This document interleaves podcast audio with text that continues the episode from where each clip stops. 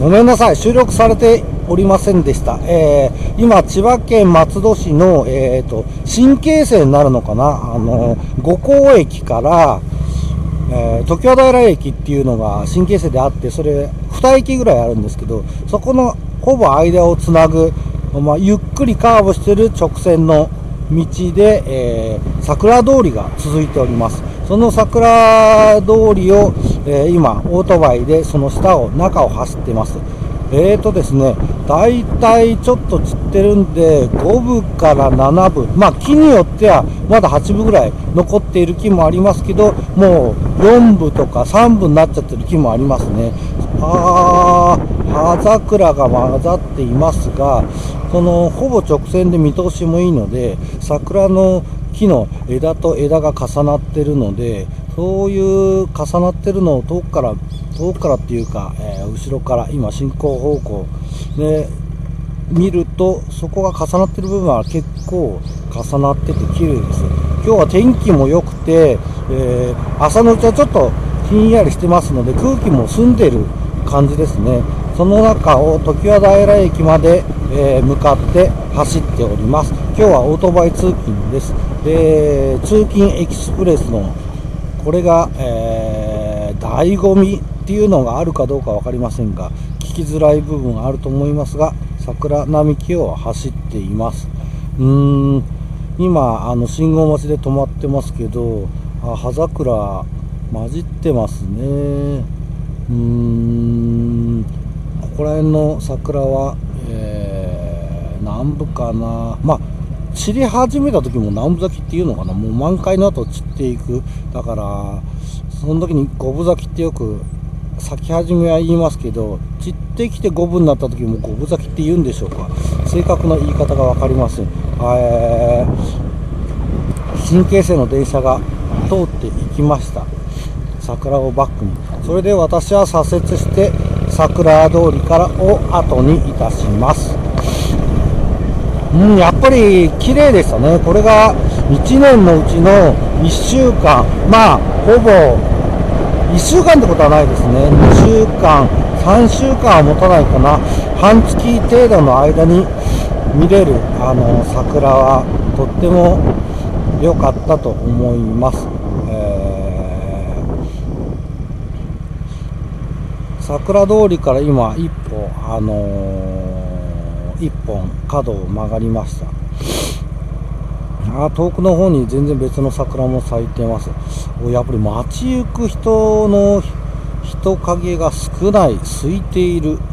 ぱ空いてますね。特に歩きの人が少ないですね。会社とかみんな自宅勤務はうちの仕事の取引先でもテレワークっていうんですか？自宅勤務になってる会社もあったり、えー、外出自粛されてる会社が多いので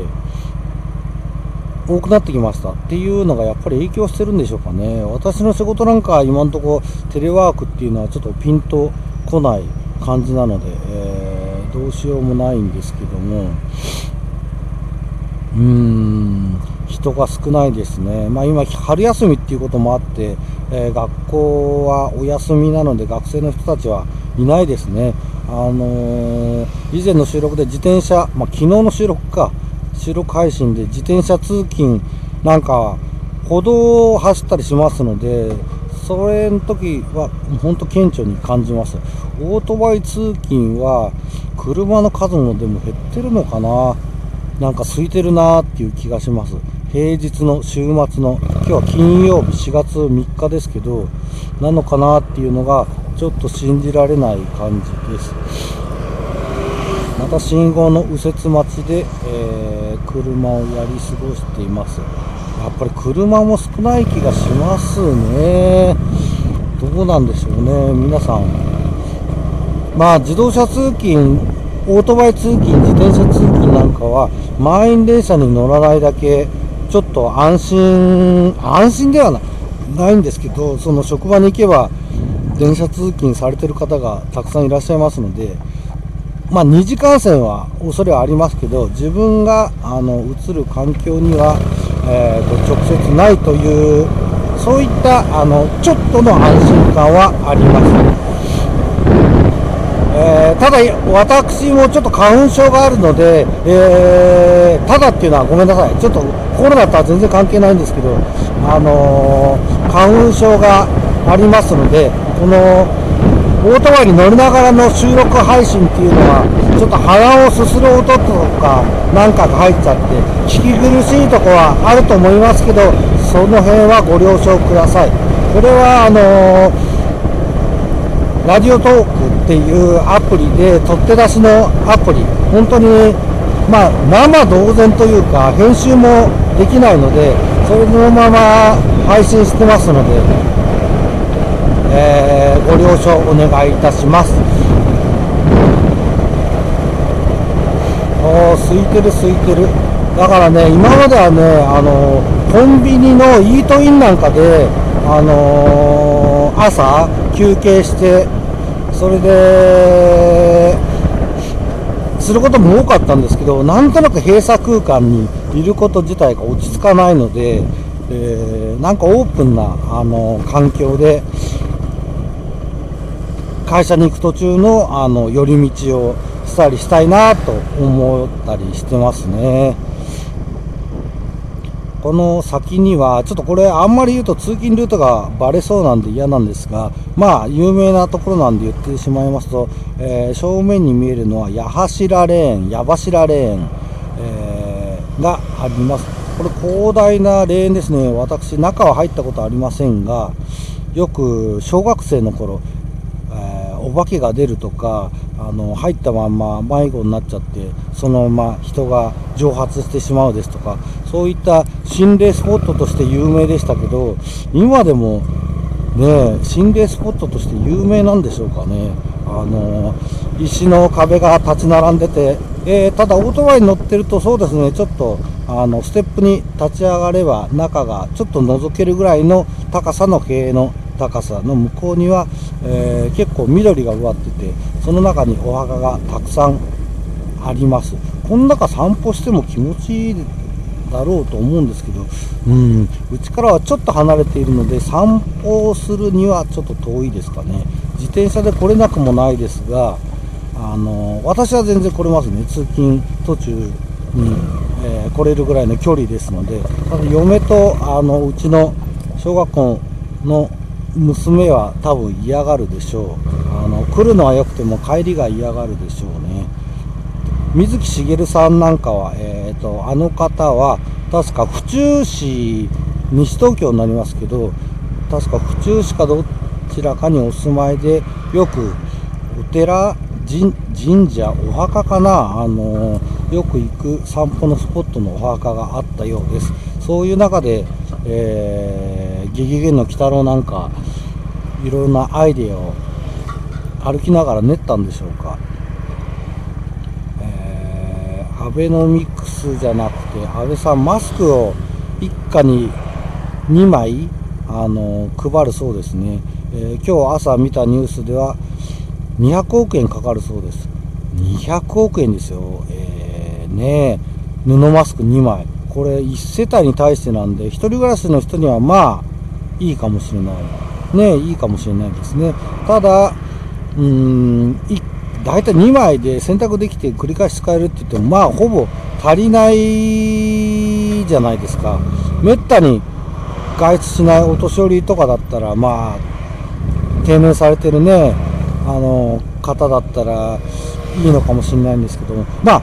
とにかくそれに200億円かけるっていうのはなんていう馬鹿らしさなんだろうかと思います。これ我々の税金ですからね。バカなことやってるで済む話じゃないんですよ、えー日本の人口が今何人ですか？1億2000万人ですか？200億円単純にかけて、まあ、いろんな運送代とか、そんなあの製造費とか諸経費があるんでしょうが、200億円税金を使うんだったら、例えばざっくり1億円だとして、え ?200 億円でしょ ?20 万円 ?20 万円？まあ少なく見積もって15万円ぐらい、じゃあ国民一人一人に配ればいいじゃないですかっていう気がしちゃいますけどね。これ、だから配る経費がどうなるか、まあ少なく見積もっても 10, 10万円10万円配ると,、えー、と1億人に配るとうん10万円配ると10億円100億円。ああやっぱり10万円配れるってことになっちゃうんですよね。なんであのそういったお金配ることに関してはね、一家でマックス20万円、自国申告制みたいなことがやってるんですけど、マスクに関してはなんでそんな200億円を勝手に独断で決めちゃって、もう配布決定しちゃうんですか？あのね、予算を200億をそんなに簡単に思いつきで配るもんじゃないじゃないですかね。無駄ですよね。本当に10万円1人、国民一人一人に10万円配ってくれた方が、どんだけ助かるのかなって思っちゃいますよ。うーん。あそろそろ、えー、ラジオトークの、えー、収録リミット時間12分なんですけど、11分を回りましたので、えー、こちらの配信も終わりにしたいと思います。今日はこの通勤エキスプレス、私が、えー、通勤の行き帰りのに、えー、収録した内容を主に配信している通勤エクスプレス、えーえ、千葉県松戸市の、えー、桜通りのレポートを主にお送りいたしました。それでは皆さん、さようなら。